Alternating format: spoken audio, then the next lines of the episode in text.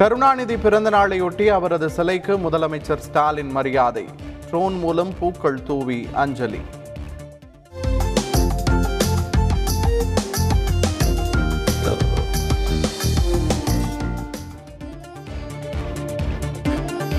தமிழகத்தில் சட்டம் ஒழுங்கு சீர்கெட்டு விட்டது தலைவர் எடப்பாடி பழனிசாமி குற்றச்சாட்டு.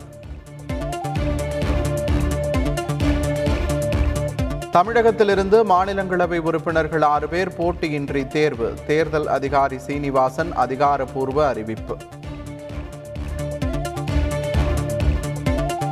தமிழகத்தில் அதிகரித்து வரும் கொரோனா பாதிப்பை கட்டுப்படுத்த வேண்டும். சிறப்பு கவனம் செலுத்துமாறு மத்திய சுகாதாரத்துறை செயலாளர் அறிவுறுத்தல்.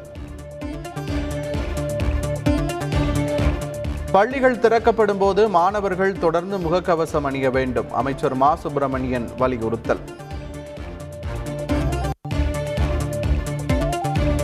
உயர்நீதிமன்ற கூடுதல் நீதிபதிகள் ஒன்பது பேர் நிரந்தர நீதிபதிகளாக நாளை பதவியேற்பு பதவி பிரமாணம் செய்து வைக்கிறார் தலைமை நீதிபதி முனேஸ்வர்நாத் பண்டாரி.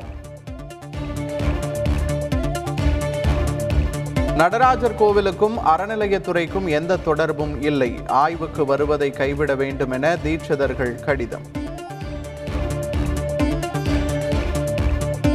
மதுரையில் கழிவுநீர் குழாய் அமைக்கும் பணியின் போது மண் சரிந்து தொழிலாளி உயிரிழப்பு. ஒப்பந்த நிறுவன உரிமையாளர் உட்பட நான்கு பேர் மீது போலீசார் வழக்கு பதிவு.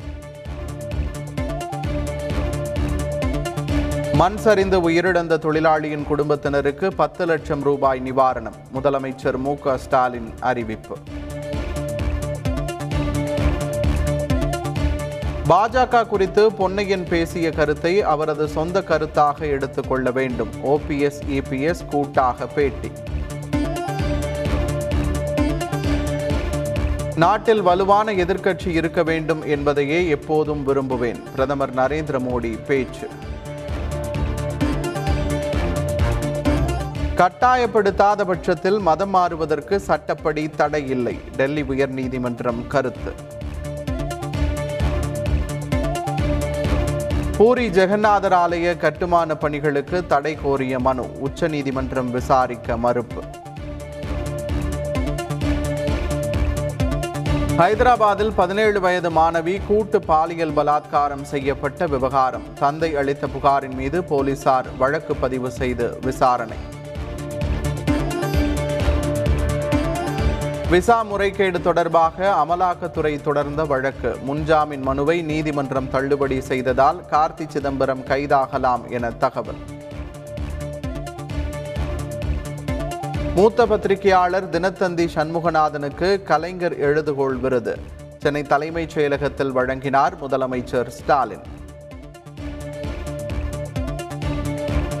தீவிர தூய்மை பணி விழிப்புணர்வு முகாம்களை துவக்கி வைத்தார் முதலமைச்சர் ஸ்டாலின். சென்னை தங்கசாலை மேம்பாலத்தின் கீழ் அடர்வனம் அமைக்க மரக்கன்று நட்டார். கேரள மாநிலம் திருக்காக்கரை தொகுதி இடைத்தேர்தலில் காங்கிரஸ் வெற்றி. கம்யூனிஸ்ட் வேட்பாளரை இருபத்தி ஐந்தாயிரம் வாக்குகள் வித்தியாசத்தில் வீழ்த்தியது. ஆந்திராவில் தனியார் தொழிற்சாலையில் அமோனியா கசிவு. நூற்றி நாற்பது பேர் மயக்கமடைந்ததால் பரபரப்பு. நார்வே சர்வதேச செஸ் தொடர். மூன்றாம் சுற்றில் வெற்றி வாகை சூடினார் விஸ்வநாதன் ஆனந்த்.